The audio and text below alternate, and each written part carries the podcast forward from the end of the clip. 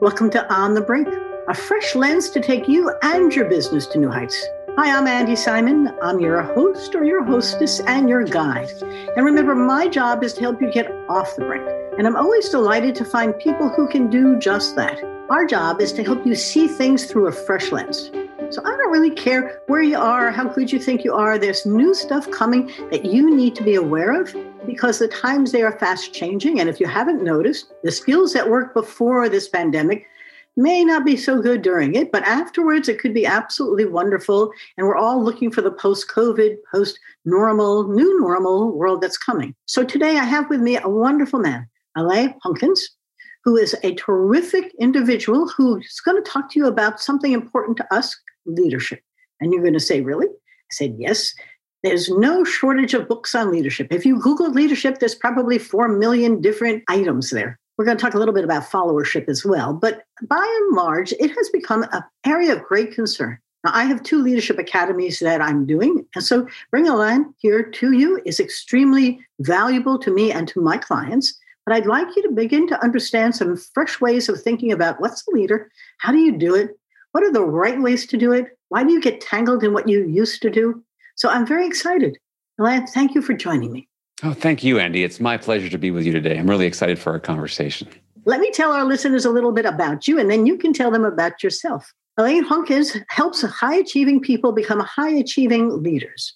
I think high achieving is interesting as if there's a benchmark to reach and or a standard to hurdle over. Over his 20 year career, he's worked with over 2,000 groups of leaders in 25 countries Clients include, include Walmart, Pfizer, Citigroup, General Electric, State Farm Insurance, IBM. Impressive. And you're going to be impressed as well. In addition to being a leadership speaker, a consultant, a trainer, and a coach, he's the author of a new book called Cracking the Leadership Code Three Secrets to Building Strong Leaders. Don't miss the three. You're going to hear a lot of threes because I think he's brought this down into manageable chunks that you're going to enjoy. It was endorsed by the leadership luminaries such as Barry Posner and Marshall Goldsmith. He's a faculty member of the Duke Corporate Education, and his writing has been featured in Fast Company, Forbes, Chief Executive uh, magazine, which is great, Chief Learning Officer, and Business Insider. So we're going to talk today about cracking the leadership code. But first, we're going to talk to Alain to tell us about who he is and why this is such an interesting part of his own personal journey. Thank you for being here. Thank you, Andy. Yeah, so interesting. So as we think back, you know, everything looks like a straight line from hindsight, but like going through the process. And if I look at the core theme, the thread for me as to why is leadership so important, to me, at its core, leadership is about relationships. In fact, leadership is a relationship between a person who wishes to lead and a person who chooses to follow. And as I think about people and the people who have influenced me, I, I have to go back to my origin story, which is about my family of origin. And I had a fairly unique childhood. So I grew up in New York City, not unique. It's raised by a single mom and a grandma, not necessarily unique as well. The unique part is the fact that both my mother and my grandmother are Holocaust survivors. My mother was born in 1935. And so at the age of seven, until she was 10 and a half, she was taken and put in hiding through the Belgian underground to keep her safe through World War II. And wow. her mother was actually imprisoned, arrested, brought to a concentration camp, and actually liberated right at the end of the war. And they were thankfully, miraculously reunited while most of the rest of the family perished. And as you can imagine, going through that kind of traumatic experience completely shaped their worldview. And my mom and my dad split up when I was one years old, and my grandmother moved in. So these are my two primary parents from any conscious memory. And that experience of being at home was so different than my experience of let's say going to New York City public school or going to my friends' houses. And so I think for me there was that you know that cognitive dissonance. I was trying to make sense of my own existence my own world and trying to realize that like this was my first organization that I was an employee in, as it were, right? So I'm part of this, and how do I make this work? And so that's what got me interested in people, and also because there was this veil of melancholy that wasn't that veiled.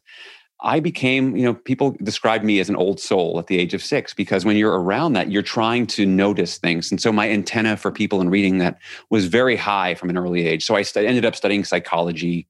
I ended up going to drama school. I got, I spent three years training as a professional actor. So I kind of worked from the inside out in terms of being a character. And then I got involved in doing educational training and facilitation, as well as doing a lot of personal development work because I had a lot of stuff to work through. I had a lot of issues.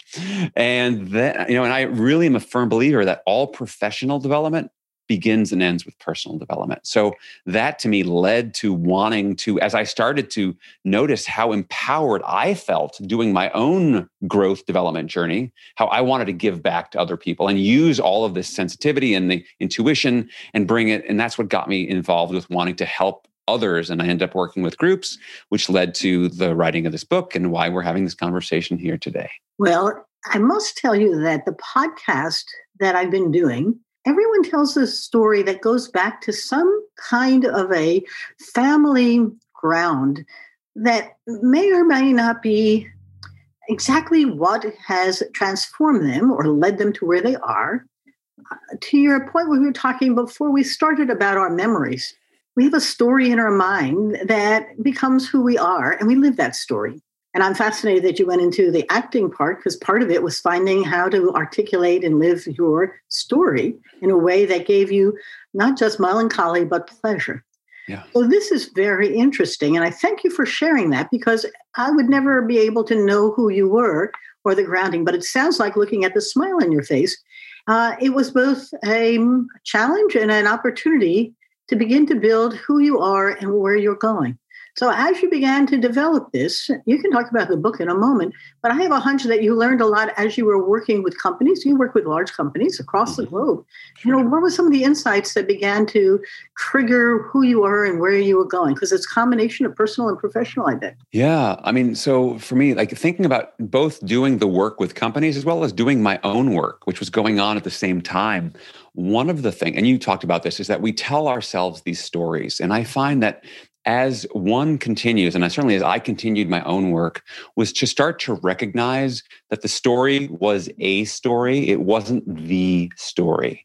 And learning how to hold these stories more lightly enables you to start to tell other stories or to start to recognize that let's say I'm at the time 35 years old, instead of me having this framework of I'm this way because my mother and my grandmother, right? Which is like, that's a very causal, effectual, linear thinking way of thinking versus this is a story that served me for some time. And now I'm going to choose to find a different story that serves me in a different way. And I think that's very much the growth mindset in action. And so, what I'm fascinated by are the leaders that I see, and when I define leadership, I don't define it as a job title, by the way, just to clear the air on that one. It's really any time that any of us are trying to influence anyone else to get anything done, that's leadership, right? So it's a mm-hmm. very broad tent. And so as I think about what the leaders what they do well, it's that ability to hold themselves lightly enough to engage in that growth mindset, to be curious and to continue to learn. Because that seems to me that is the quintessential 21st century skill is the ability to keep learning how to learn. It sounds like, though, you collaborated with your mind. And I do a lot of, of talking and, and research on this to change the story. You imagined something else that was a new story and we can talk about that as a whole other podcast, trust me. But in the process, this area of leadership became the one that you have focused on. And I'm curious, how did that become the focus of your focus? Um, because you are intuitively, it looks, it sounds like a leader, influencing others to embrace your ideas and follow in some fashion. So let's talk about how the book came about, and and then we'll talk about what's inside because it's very valuable for our listeners. Is that okay? Sure, of course. Yeah. So for me, I I got interested in leadership because I think initially I was a traditional high performer. I was a good student in school. I graduated as my high school valedictorian. I I checked all the boxes. And so I thought, well, this is what leadership is about high performance. And as I continued along, you know, when you are in, let's say, a school track where there's a very clear set of do this, follow this, get this grade, that works. And then at a certain point, the rules of the game change. In fact, the entire game changes. And then suddenly, it isn't a bunch of boxes to check off anymore. And then it isn't about the ability to get things done. It's not just about, I got things done, I'm a high performer. Suddenly it becomes, oh, well, where's my network? And have I even spent time building a network? You know, and so, and what are my connections with other people? How much have I engaged with them? And so much of the work around leadership goes beyond what you might think of as the content, right? The content of the work. And are you good at this particular skill? So there's this huge gap between being this high performer and then the ability to facilitate high performance in others. Because ultimately, leadership isn't about you, the leader, it's about how are you helping others to grow their abilities? Because if they succeed, you succeed. I mean, that's all contingent on each other. So for me, it was really, I got interested in this because what I saw was, and as I got more in, involved and started doing research, and just intuitively, I understood that leaders don't just make a difference they are the difference. And you know i'm sure you've seen the studies like gallup did some studies that said you know 70% you, you study culture so you know 70% of the variance between lousy good and great culture is directly attributable to that culture's leader. So intuitively, I mean, we're tribal animals. We look to our leaders, you know, much in the same way that a chimpanzee might look to the alpha in the group every 30, 60 seconds to like make sure they're okay. We look to our leaders to set the tone consciously and unconsciously. And so for me, that was that was too great an offering to pass up to not want to study. So that's what really got me involved and in, in, interested in the subject at large. We can go in many directions. I really want to focus a little bit on the work you're doing around empathy. If Daniel Goleman is right, um, we can talk a lot about his work, but the empathy that so many people don't understand it separates a great leader, his, his or her ability to feel somebody else's, be self regulating, understand the social context. As a cultural anthropologist, it's a different view of the world than a good manager. And often we're teaching managers to become leaders, and sometimes they can't figure out the new language. But it's a different set of skills.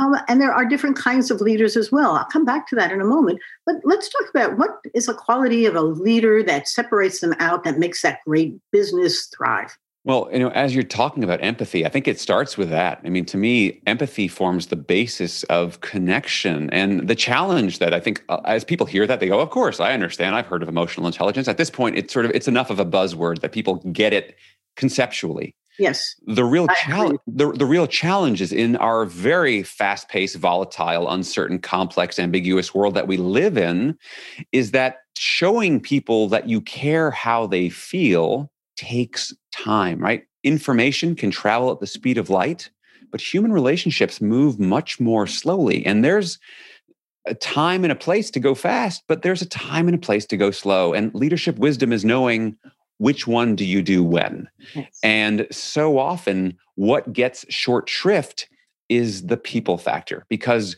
the key to all of it to me is you've got to prioritize the people before the project. Like, let's establish the rapport, build the trust first, and then we'll go ahead and achieve whatever wonderful thing we're going to do that's going to be a product or service that's going to help the world.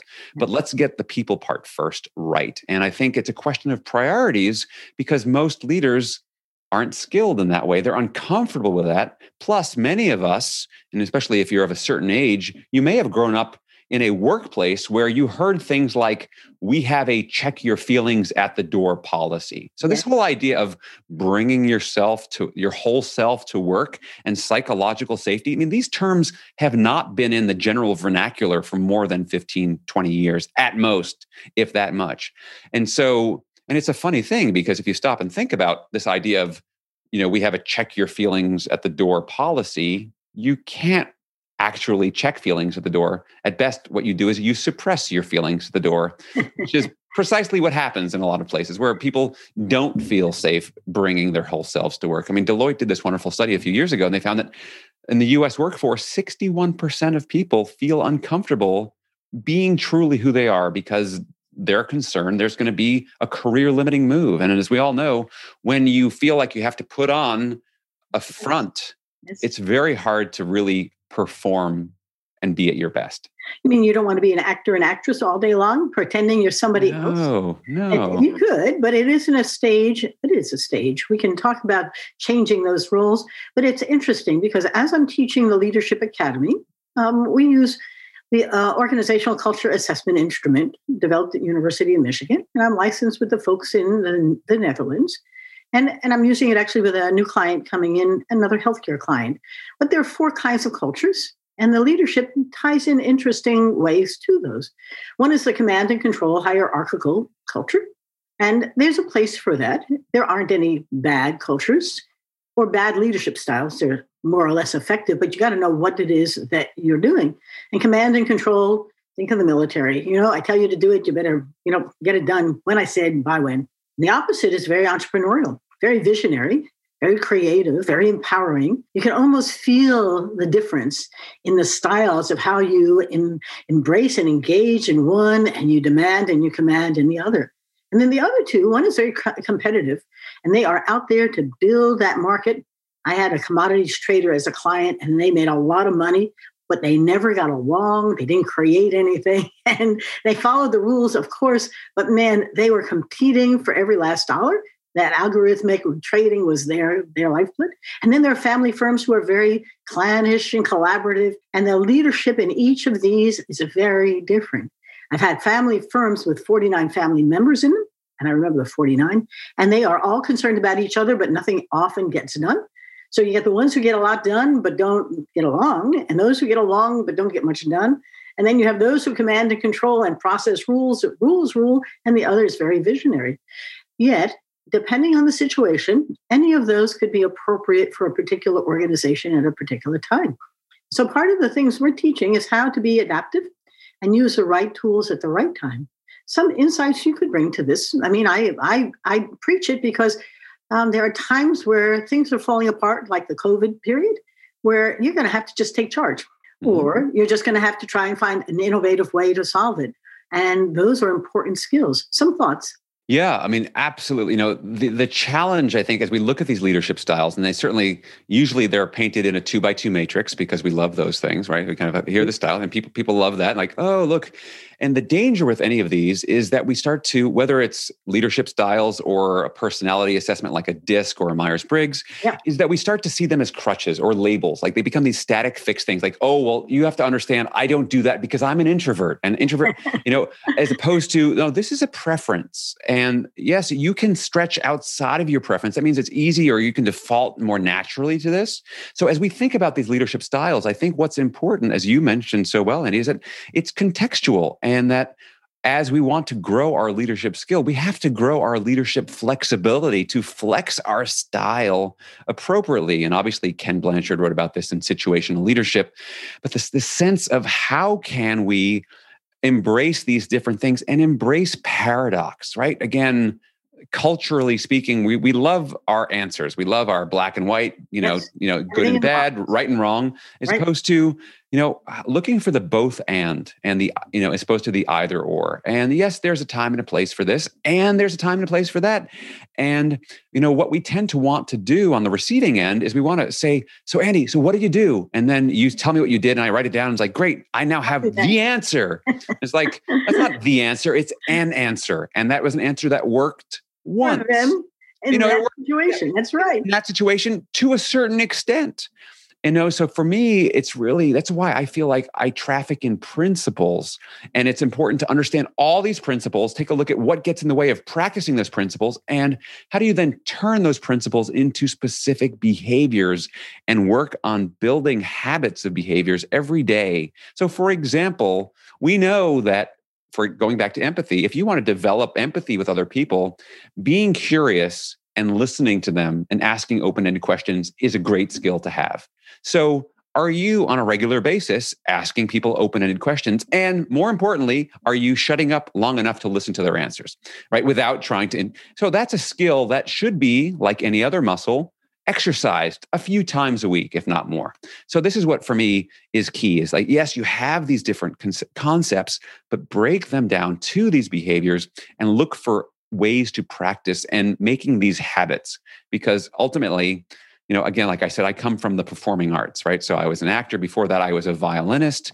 And in the performing arts, what you do is you rehearse these things. If you want to be a great performer, you practice your fundamentals every single day. And you know, there's a great story about the pianist Arthur Rubinstein who said like he said, you know, he was a world famous pianist. He said, "If I don't practice for a day, I notice."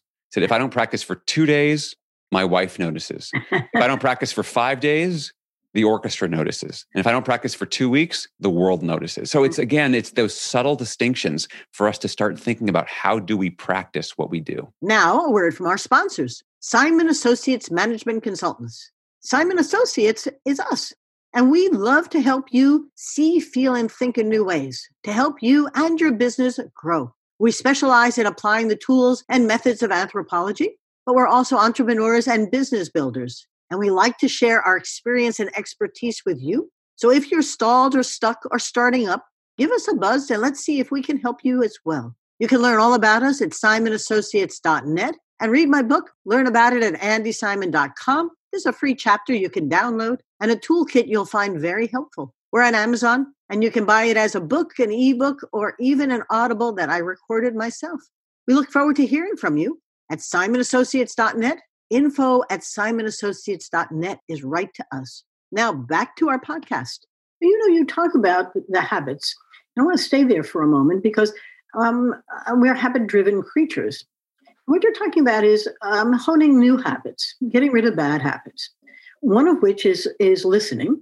Um, I'm a have a hunch there are other habits that you want us to now embrace because you're going to replace one with the other. I hope. Are there some you want to share? Yeah, yeah. So one of the keys, I, I, love this topic of habit formation. I'm, I'm really into this now because there's great new science that's coming out that's supporting this.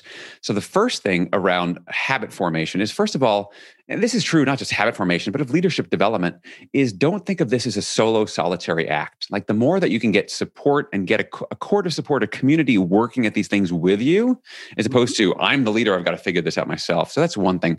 In terms of habits, I mean, I think one habit you know it's it this is such a leadership development superfood it's gratitude right? And so pra- love that yes. You know because you think about it it's very in fact it's physically impossible to ha- feel grateful and feel lack at the same time, right? You just can't, those two things don't jive. So if you just stop and reflect on what am I grateful for?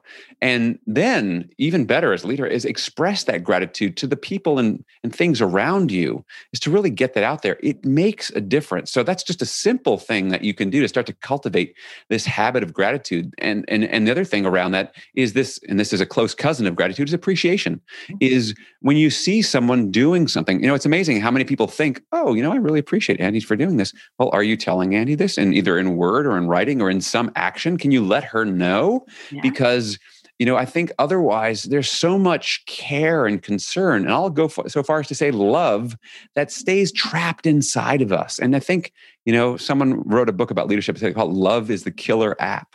And you think about it, you know, we will all do so much more for the people that we love. You think about the sacrifices that people make for the people they love. And if you can bring that sense of generosity and love to your leadership, just think about the level of commitment and connection that you can make with the people that choose to follow you.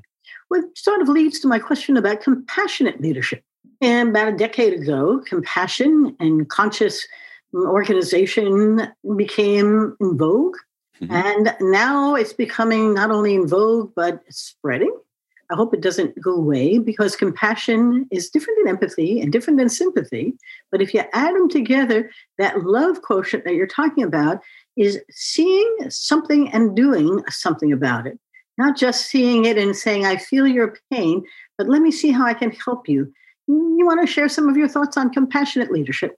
Sure. Yeah. No, absolutely. And the sense of Uh, empathy is only useful as a trigger to start to take some kind of action in things. And, and I realize, you know, as we're talking about compassion and empathy and passionate and love, you know, I got, and I grew up in New York City. So I've got this like dyed in the wool New York cynic. So I'm imagining being a fly in the wall, listening to our own conversation, Andy, and going, oh my gosh, this is so touchy feely. Oh my, come on, I got a business to run here.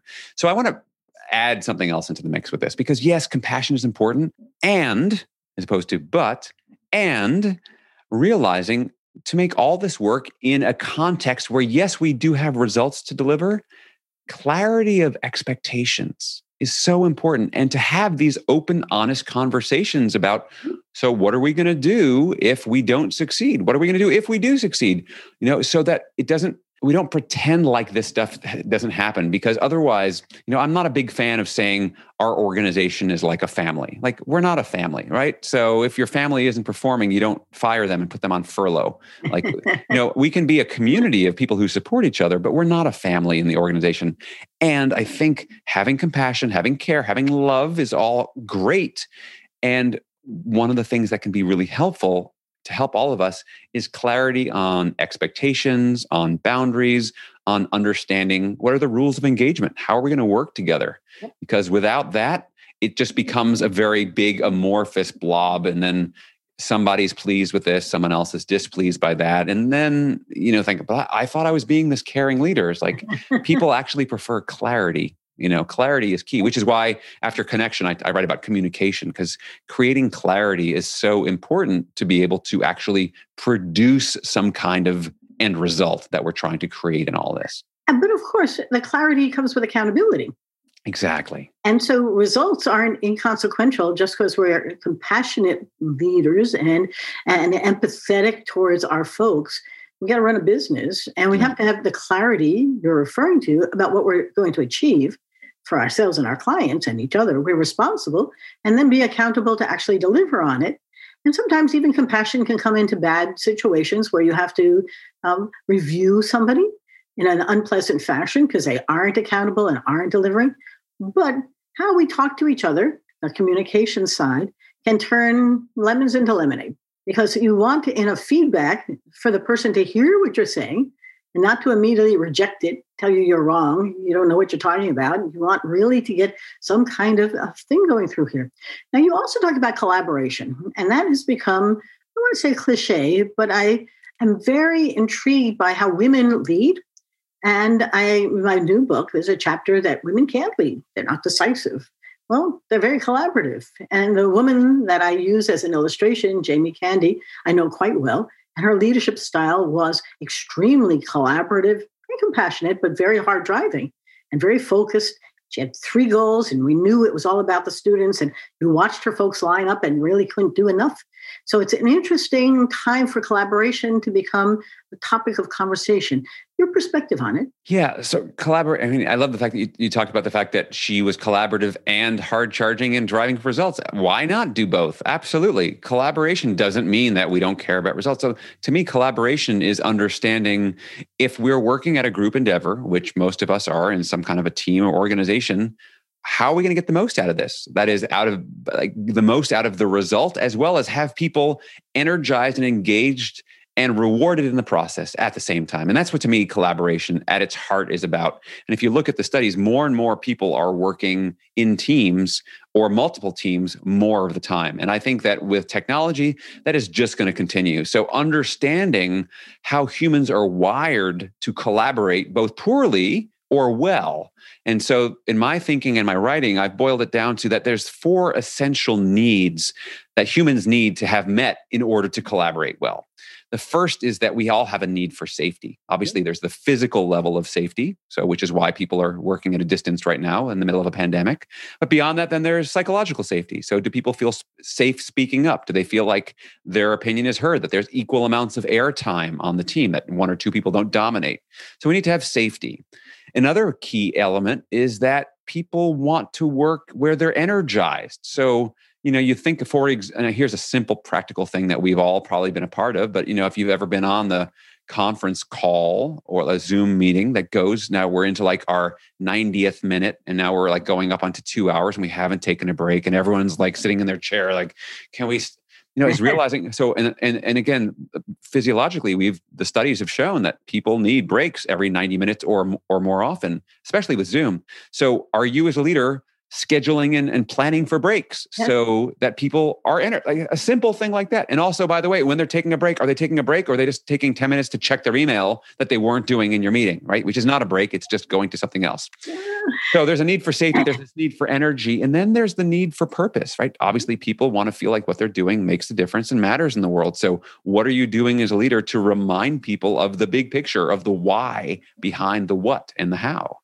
And then finally, there's this need for ownership. So, what are we doing that we have created a very clear framework for expectations? But within that framework, we're giving people the freedom and autonomy to do things as they see fit because no one likes a micromanager and people want to feel like they can make some decisions and have some creativity and latitude about how this plays out. So, safety, energy, ownership, and purpose. Yeah, it's so, so to me, go ahead. No, I was going to say, for me, those are the, these core needs.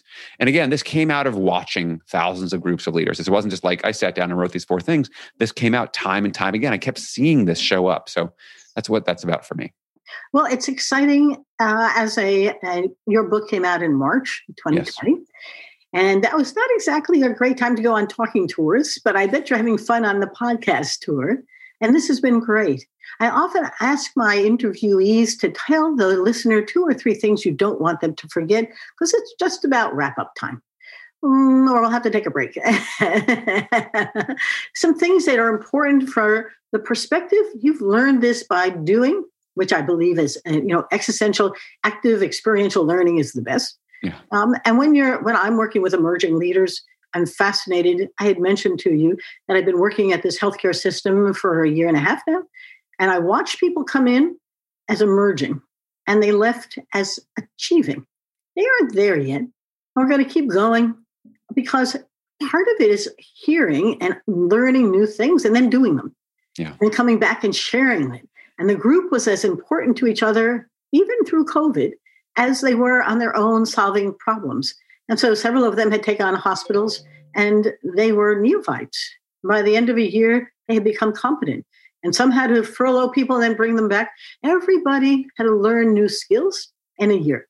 And COVID, thank you very much, did some major growth for people who were emerging leaders that yeah. became uh, articulate as leaders, empathetic, compassionate, able to understand the different followers they had. And they had some who were followers who weren't following them anywhere, and others who they had to mobilize. So I watch it as you have, but a couple of things you want them not to forget before I take your final thoughts for you, because it's a very exciting topic to me. Yeah, there's so many wonderful things that people can do. I'd say, like, the top couple of things I would recommend to anyone on this leadership journey. Number one is actively seek out feedback you know, actively seek out feedback and not just from your friends and the people that are going to tell you the good stuff, especially from the people that are going to tell you the honest, not so pretty truth. And then the key piece with that is, you know, get more than n equals one, right? To get more than one sample size, right? Get uh, numerous people to get a, a wide range. And there's a lot of different ways you can do this formally, you can do it informally, you know, with instruments all of which to say is then the key is to act on the feedback and let people know. And by the way, let people know that you're working on these things because then they can be your supporter. They actually respond much better if you let them know, hey, I'm working on this questioning. I'm trying to become a better listener and asking better questions. So that is the first thing I do is, is, is this you I cannot underestimate the power of, of giving and receiving feedback. That is so important. Um, and then the other thing I would say is, you know, you talked about accountability before is becoming super explicit about what you are agreeing to and what other people are agreeing to. Because if it's explicit, then you can say, Did you do it? And it's really a yes or a no. Yes. Because uh, I mean, and we could go into lots of detail, but if you think about what what is accountability, if you think it comes from accounting, right? If you think about a balance sheet, on the one side you've got income, the other side you have expenses. They have to balance. Yes. And if you think about leadership accountability, it's what do I say I'm going to do, and the other side is what do I do? So the more you can be explicit about what you say you're going to do, the more yes. you can know that you walk your talk. And I think too many people are in the gray matter and too fuzzy. So I think just being really clear and becoming more conscious and intentional about what you both say yes to as well as what you say no to. Yep. And it's going to make you more effective and also less stressed. Good. I think that's really important. I had one little thing. Um, uh, Judith Glaser passed away last year, and her work on conversational intelligence and the We Institute is important because everything you're talking about is how our brain communicates. Everything is a conversation. So it's communication, you're talking about collaboration, um, the, the, connections. It's all about life is a conversation. Yeah. And so if you think about this, we're talking about we. And we does all kinds of good things in the mind and the brain. That oxytocin comes, you know, and all that bonding happens. But if you're too eye focused, an old command and control leader, man, that amygdala has a great time producing cortisol, and everybody hears you, rejects it, flees it, fears it, and their minds aren't trusting at all. So, trust, which you've mentioned several times, is the essence of how we get things done. So, I've got to trust you to lead me in the right direction, and I'll follow you if I believe that to be a good place to go. You're smiling at me. Yeah, no, it's just I am because as you're, I just I, you're you're you're speaking my language here, Andi. You know, just in terms of this, all, all these things that you're saying are resonating, and I love the your your turns of phrase and your way of putting the thoughts together. That's why I'm smiling because it's just it's resonating so deeply. So I like to say what you're seeing is a truth response. That's why I'm smiling. So. well, let me say goodbye to our listeners. It's been absolutely wonderful, Alain. Thank you for joining me today. Thank you so much. It's been my pleasure. Now, for those of you who come, I can only thank you for coming often and bringing friends along. Um, I don't know, we have 130,000 monthly listeners, plus or minus a bit. Uh, but it's a time where podcasting is extremely important way for us to share things that matter. My job is to help you see, feel, and think in new ways so you can get off the brink.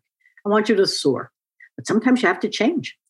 And as you're listening to our conversation, you're picking up ideas that you can actually do so I urge you to try some of them. If you're an emerging leader or an accomplished leader, you never arrive. So are you communicating well? Are you collaborating well? Are you coordinating with other people? You know the soft skills people talk about? Do they communicate, collaborate, create, and and someone said code too. I don't think you have to code, but it's a great time for you to begin to think about how do I express myself and get people to do things I have to. Remember, a leader is only successful if people follow them. And so you can't do it by yourself. You can sit in your office, but it doesn't work. So today's talk is about all about this code of leadership. Um, if they'd like to read your book, how can they get it? Easiest way to find it is if you go to the book website, which is www.crackingtheleadershipcode.com. You can learn all about the book. You can actually download the first chapter right there, as well as there's links to being able to buy it on Amazon and Barnes Noble and IndieBound. So you can learn all about that. That also connect you to my website, so you can learn more about the work that I do, which is all around working with either individuals, teams, or organizations under the umbrella of helping people to become better leaders. and you have helped me today to help others become a better leader and perhaps even myself. So please stay safe, stay happy, uh, enjoy the journey. Now, our new book, Rethink Smashing the Myths of Women in Business, is out, and it's there to help you rethink your own life's journey. And I just want to wish you a bon voyage because it's a very interesting time. As you've heard today, you can change the way your mind thinks about who you are and where you're going. If you imagine it, imagine it a lot, collaborate with your mind and begin to change. And Rethink is all about that. So as you read, think about your own story and then send it to us at info at andisimon.com so I can share it as well. So I'm going to say goodbye now. Come again, and thank you so much.